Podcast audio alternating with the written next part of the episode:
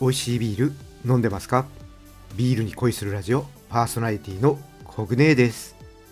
この番組はビール紹介やビールにまつわる話をお届けすることでビールが飲みたくなるビールが好きになっちゃう番組です。今回は月に1回のスペシャルコラボレーション。三重県の伊勢門屋ビールブリューマスター出口善一さんをゲストにお招きします。どんな話が聞けるのか楽しみですそれでは早速お聞きください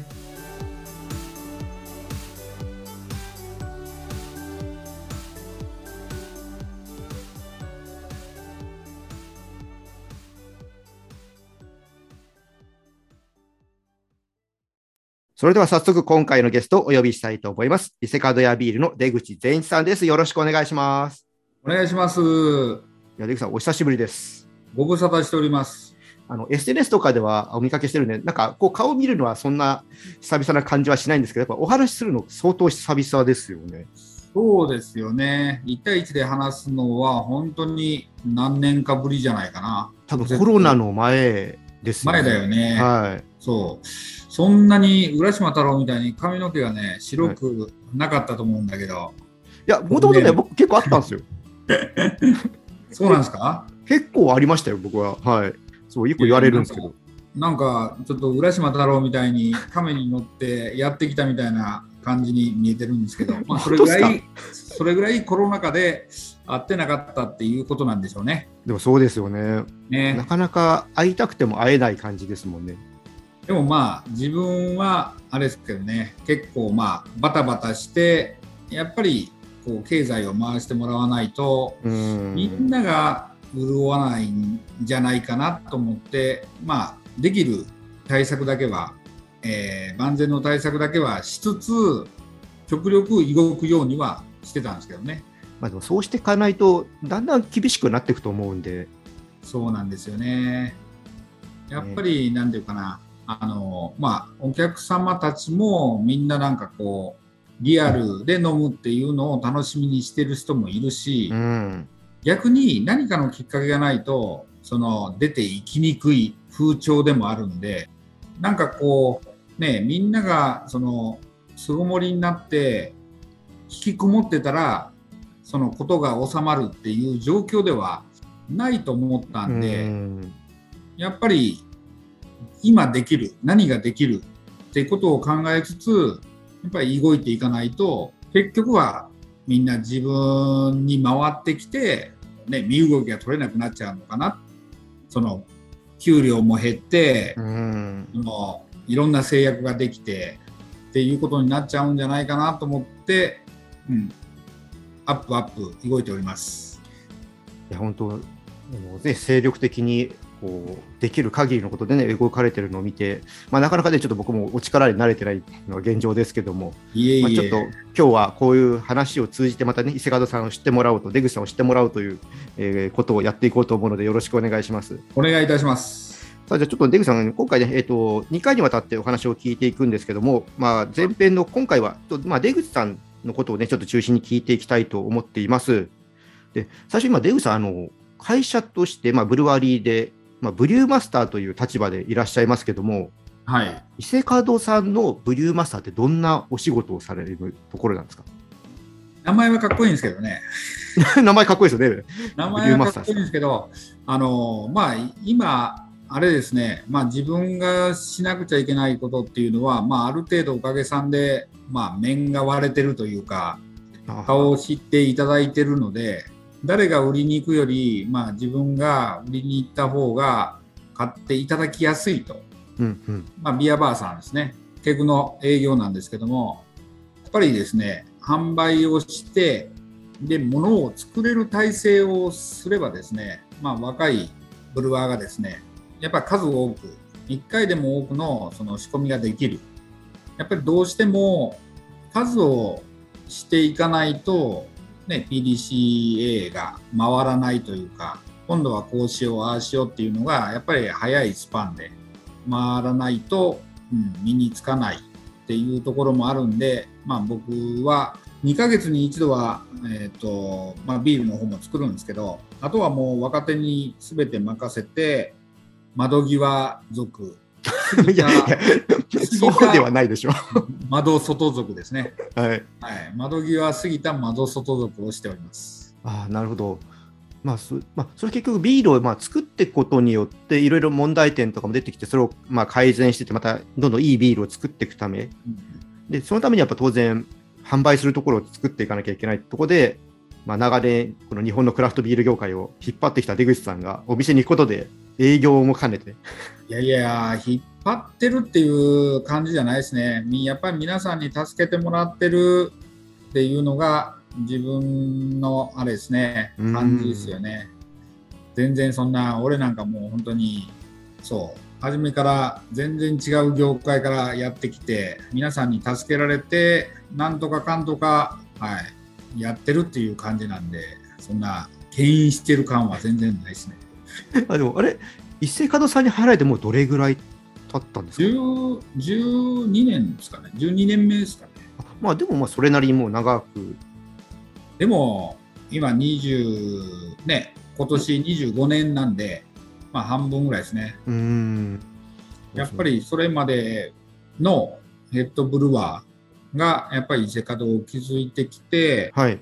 で、自分になって、自分が3代目なんですけども、はいまあ、自分としたら、その今まで2代目が中西さんなんですけど、あの名古屋のそうですねマイマー。ケットさんの、はいはい、に今現在いますけども彼がその築いてきた伊勢門を俺の代で潰しちゃったらいけねえなっていうのがすごくあってそれをモチベーションにもうがむしゃらにやってきたっていう感じですよね。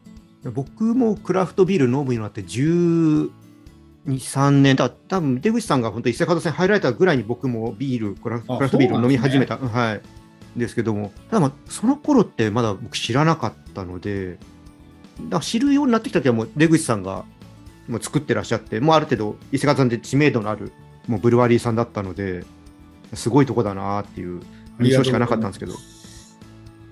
そうなんですよね。やっぱりね、うん、先先代というか気づいてきた人のおかげっていう部分がそう多かったしやっぱり、うん、第一に感じたのがこのクラフト業界の横のつながりの深さと、まあ、優しさとその感じがいいですよね。まあ、下手な下手な親族よりも会う回数は多いからね。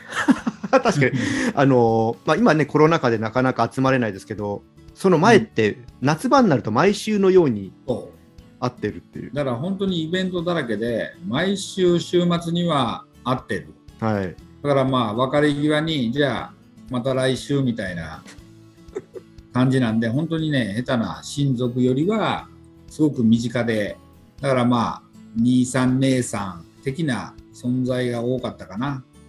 井口さんでも、ね、さっきちょっと話してましたけど、もともとは違う業界にいらして、入ってこられたんですけど、もともとビールを作りたくてこの業界に入ってこられた。俺はね、あの、この間もちょっと別なインタビューあって言ったんですけど、はいたまたまなんですよね。たまたまなんですか？たまたま。自分はもう材木業界にいてて、はい。で、まあ、あの材木業界も、まあ、丸をし四角にするだけでは、これからはダメだと。だから丸太を引いて、柱にする、四角にするだけではダメだと。板にしたやつを貼っつけて、二次加工のある修正材をしていかないと、これからその木材業界もダメだっていうんで、で、そっちの方でですね、働いてたんですけども、まあ、あの、20人ぐらいの、まあ、中小企業で、まあ、役職もいただいてたんですけど、なんかみんなが本当に5時のサイレンだけを楽しみに働いてる。人たちばっかりで、俺はあと20年家族に金を運ぶためだけに、なんかそこで働いてんのかなと思ったら、なんかもうちょっとおできるお前がいるんじゃねえっていうことをちょっと思っちゃって、うんちょうどね、息子、まああの息子、娘、娘なんですけど、はい。一番上が中学ぐらいかな。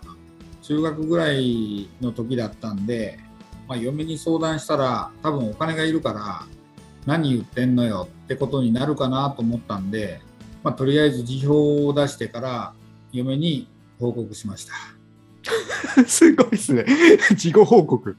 事後報告。はいはい。で、そう、事後報告して、えで、ちょっと今今までちょっと働きすぎたから、ちょっと一月ぐらいバイクでえはい。ちょっと日本をくるっと回ってくるねっつって出かけたら翌日かな奈良奈良まで行ったら電話がかかってきてはい。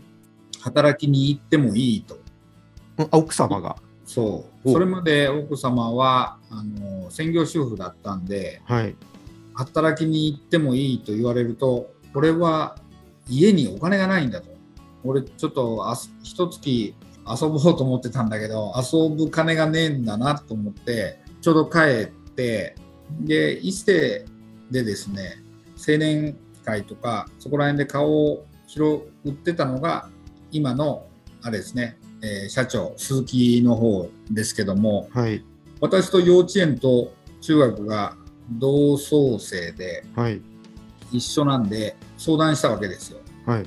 顔広いんでちょっと俺こういう気持ちで会社を辞めたんだけどどっかいいとこないかなっていうのでそしたらまあうちも仕事やってるし一回やってみるっていうことでええ拾ってもらって入ったんで最初は餅屋で餅を作りました。ビールからじゃないんですか？餅を2ヶ月ぐらい2ヶ月か3ヶ月ぐらい作ったかなへえ。でビールの方がちょっとあの全然飲みないんだよねっていうことででビールへちょっと回ってくれるっていうことではい。へでビールへ行ったんですよねえ。でそこであクラフトビールってこんなんだだっていうのを思ったのかなもともとでもビールは好きだったんですか？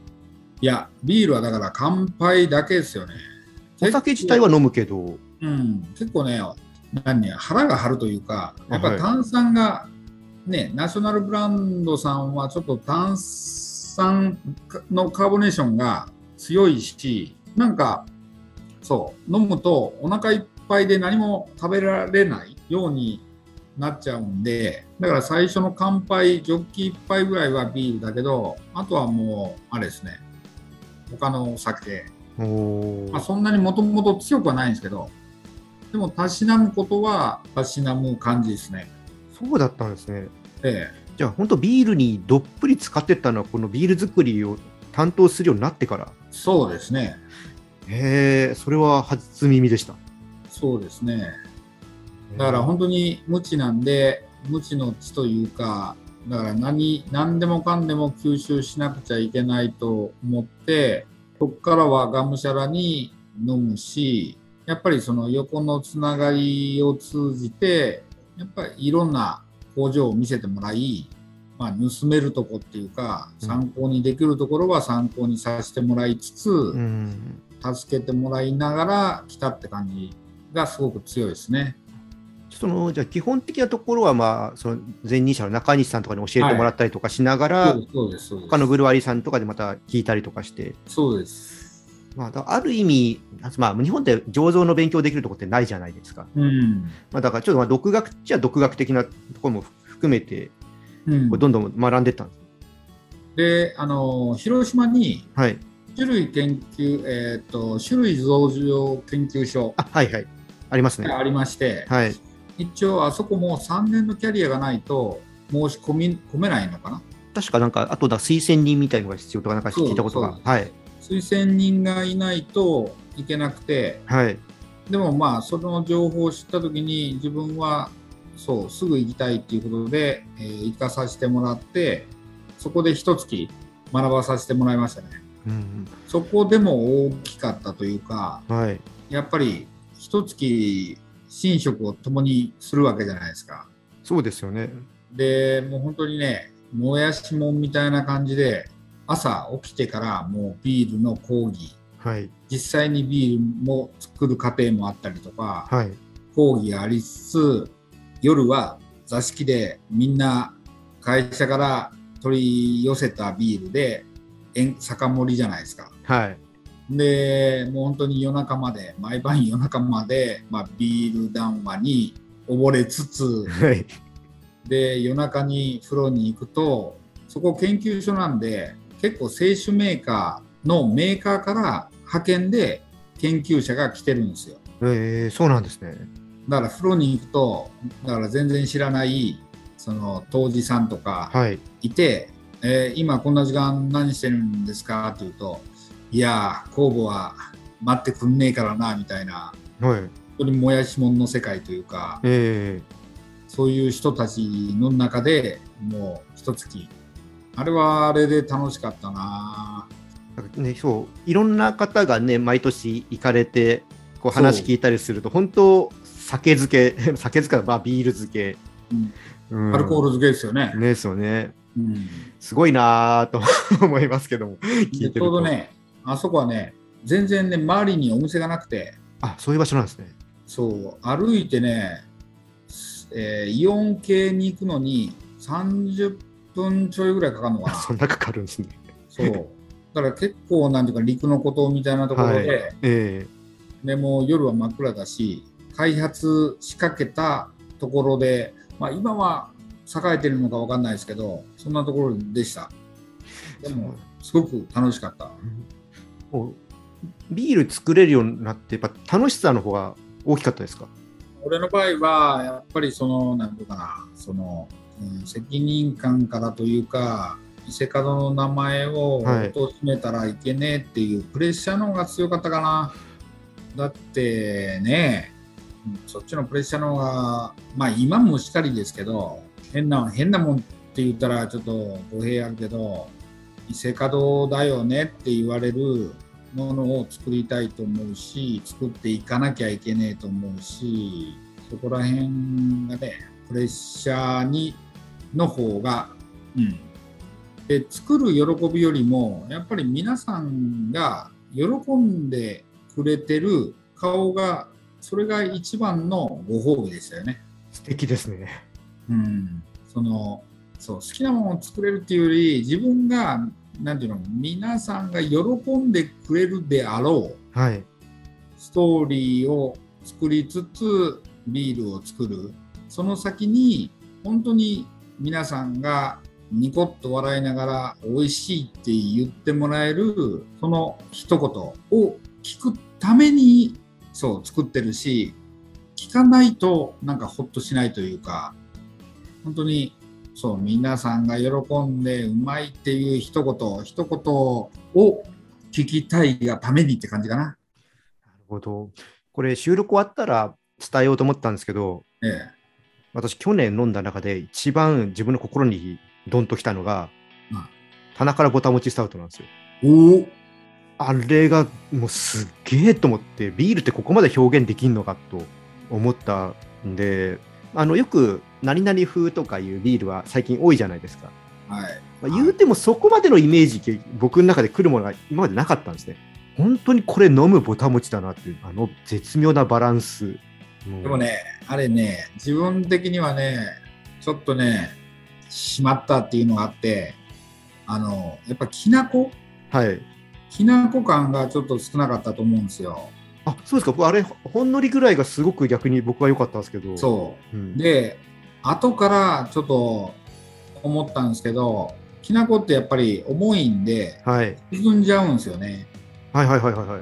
まあ、最初、イーストを落とすときには、まあ、一緒に落ちたのは廃棄していいんだけど、充填する前に一回バブリングして、もう一回攪拌してボトリングすると、今度均一にそのきな粉が入るんで、きな粉がボトルの下に沈殿する。はい。だから上澄みを飲んだら飲んでもらったような感じになるし、はい。最後ヘフェバイゼンじゃないけど、イーストを混ぜて、はい。だからきな粉を混ぜて飲んでも楽しめるかなと思ったんですよね。はいはい。だからそれがちょっとできなくて、なんていうの、きな粉感が俺的にはもうちょっとあってもいいのかなっていうのと、その2回楽しめる。はい。1回以前に、えーあれ2015年かな、はい。あの伊勢で菓子博があったんですよ。菓子あそういうのがあったんですね。はい。それがあった時にあの何を作ろうと思ってお菓子に合うビールはい。っていうことで抹茶はい。抹茶ビールうんうん。を作ったんですけどその抹茶もなんで抹茶だけだとお茶のなんていうかなこう抹茶感だけになっちゃうんで一応3種類ブレンドして茶葉をブレンドしてで粉末状にしてそいつを使ったんですよはい。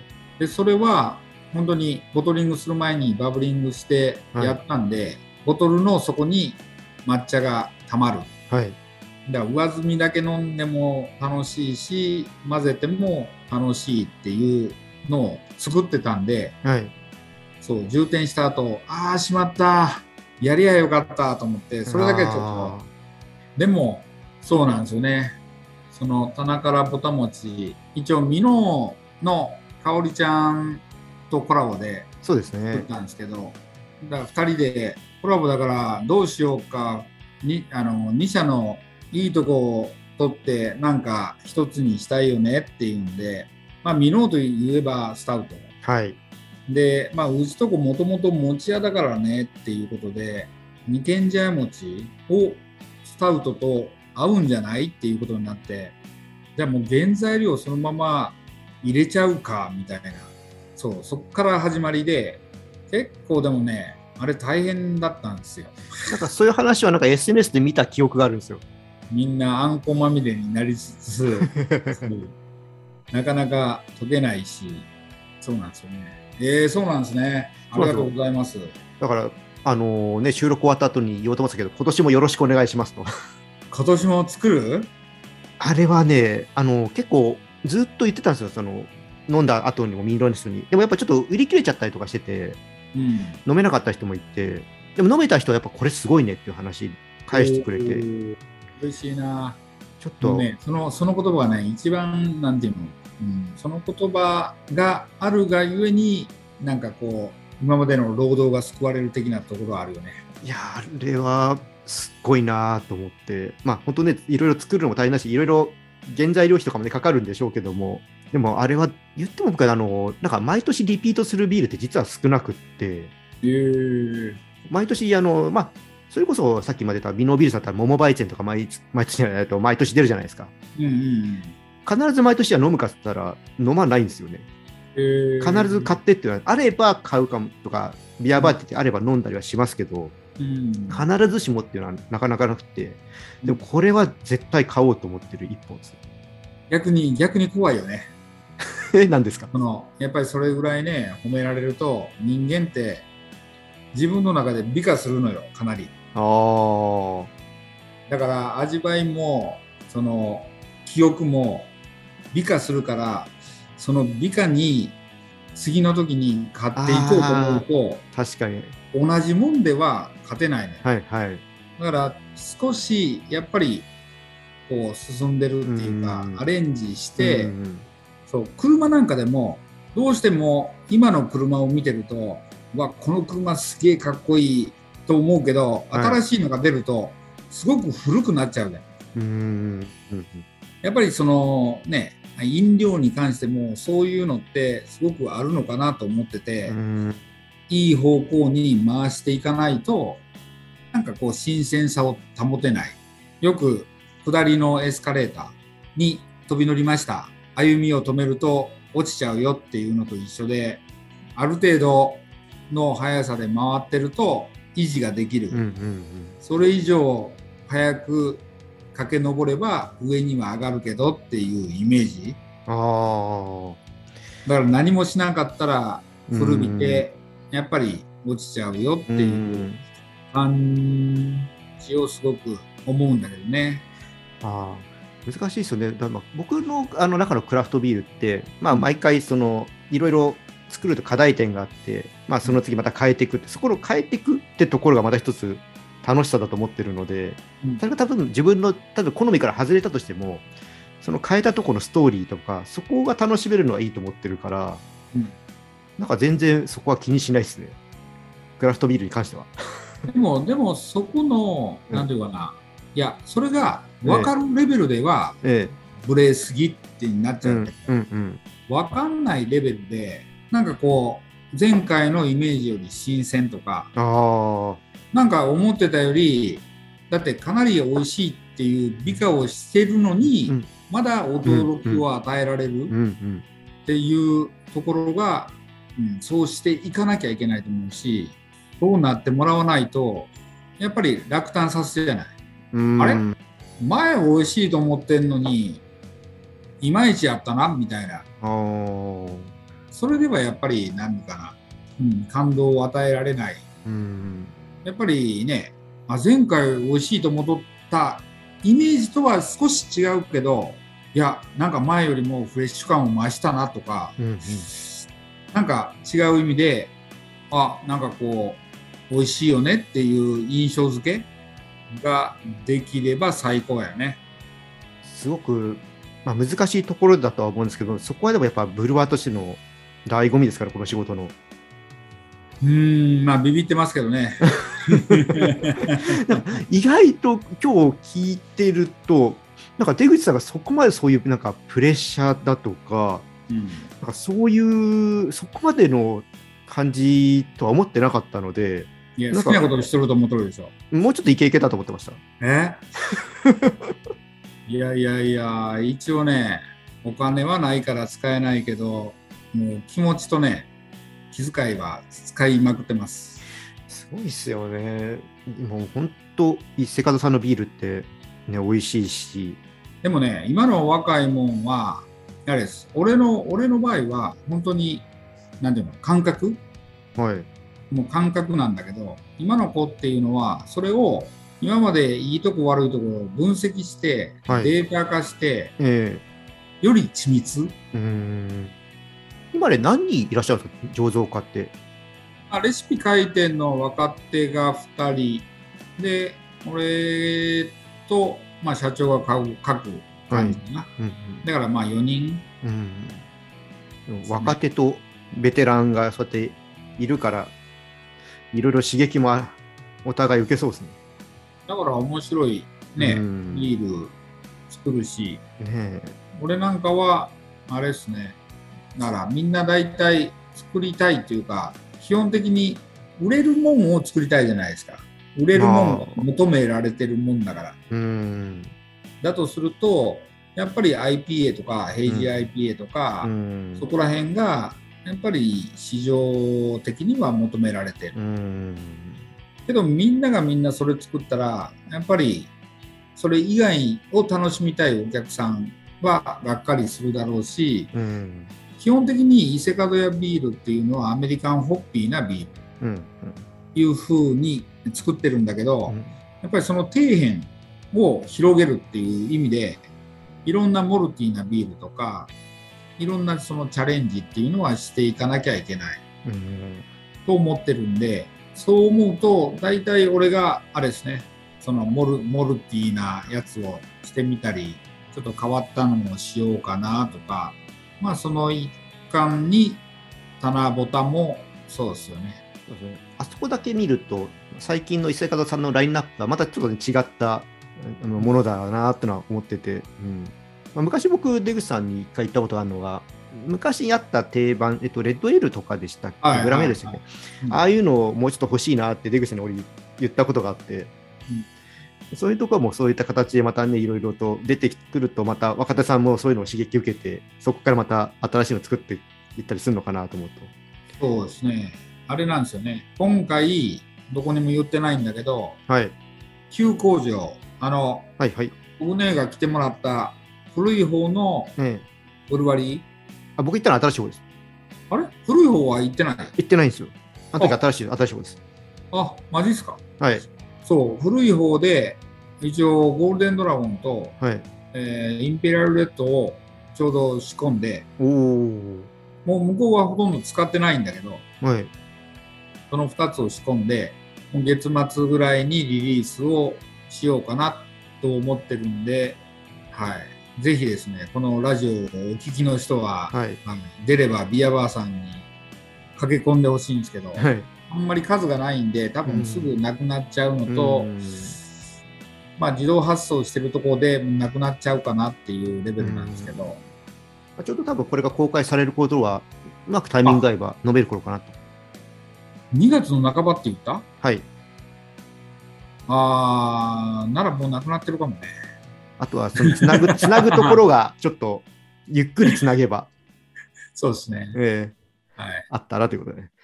いやーありがとうございます。いや、すごい、あの、いろいろと、出口さんのブルワー論を今日は聞けたので、いえいえいえ。めちゃくちゃ楽しかったです。いえいえ。なかなかこういうふうにじっくり話を聞く機会、どっちかというとブルワリーの話になっちゃうんで、普段。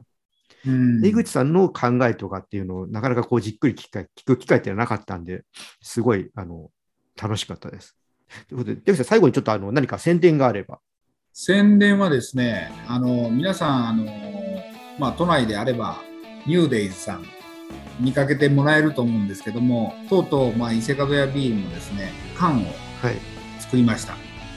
でペールエール、姫ホワイト、ヘイジ IPA の3種類なんですけども、まあ、都内で一番多く出て出していただいているのがニューデイズさんかな。はいあとですね、北野エースさんとか、まあ、スーパーですね、の方も、えー出してもらってる、ライフさんとかですね、スーパーさんの方でも出してもらってるんで、ぜひぜひですね、見つけたらご賞味をいただきたいと思うんですけども、結構、あの、ヘイジーがですね、えーニューデイズさんには置いてないと。そうですね。少ないですね。あんま見ないですね。エールエールと姫ホワイト。ですね。値段が高いんですよね。はい。なんで置いてもらってないとこもあるんですけど、皆さんなかったらですね、ヘイジーがないのと言ってもらって、店員に、はい。で、ヘイジーがないから、じゃあ別のところに行くって、一回はですね、背中を見せてもらう。店員にはい。そうですね。あの あのにあの買う人がいるんだっての分かればね、入れてくれますからね。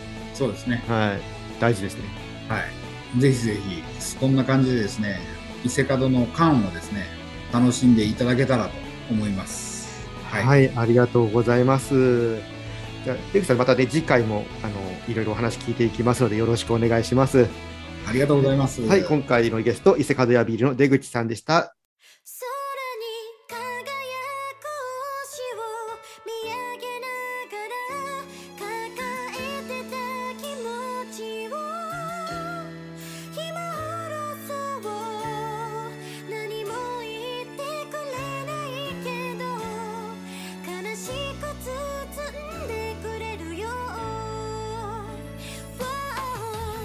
琵琶湖い楽しんでいただけたでしょうか？いやーすっごいね楽しかったですね。私がこのクラフトビールの世界に惹かれたのはこう、ね、出口さんのようなブルワーさんの考え方そういったところなんですよね。今日ねそういったところを改めて聞けてやっぱね、うん、クラフトビールいいなって思いました。棚からねボタン持ちスタウトのねこともお伝えできてね嬉しかったですしまあそのねこだわりとかちょっと苦労話とかもね直に聞けて本当ね楽しかったです。出口さんありがとうございました。はい。出口さんとはねまだこの後次ね後編もありますのでねそちらも楽しみにしていてください。ゃ次ねどんな話が聞けるのかね楽しみです。はいじゃあね今回はねここでオーダーストップにしたいと思います。このチャンネルではリスナーさんからの感想や質問をお待ちしています。スタンド FM をお聞きの方はコメントやレターを送ってください。また今日の配信が良かったらぜひいいねとフォローそして SNS でチャンネルのシェアよろしくお願いします。それでは皆さんお酒は適量を守って健康的に飲んで楽しいビールライフを過ごしましょう。二十歳になってない人は飲んじゃダメだからね。お相手はビールに恋するラジオパーソナリティコグネーでした。また次回も一緒にビールに恋しましょう。乾杯。またね。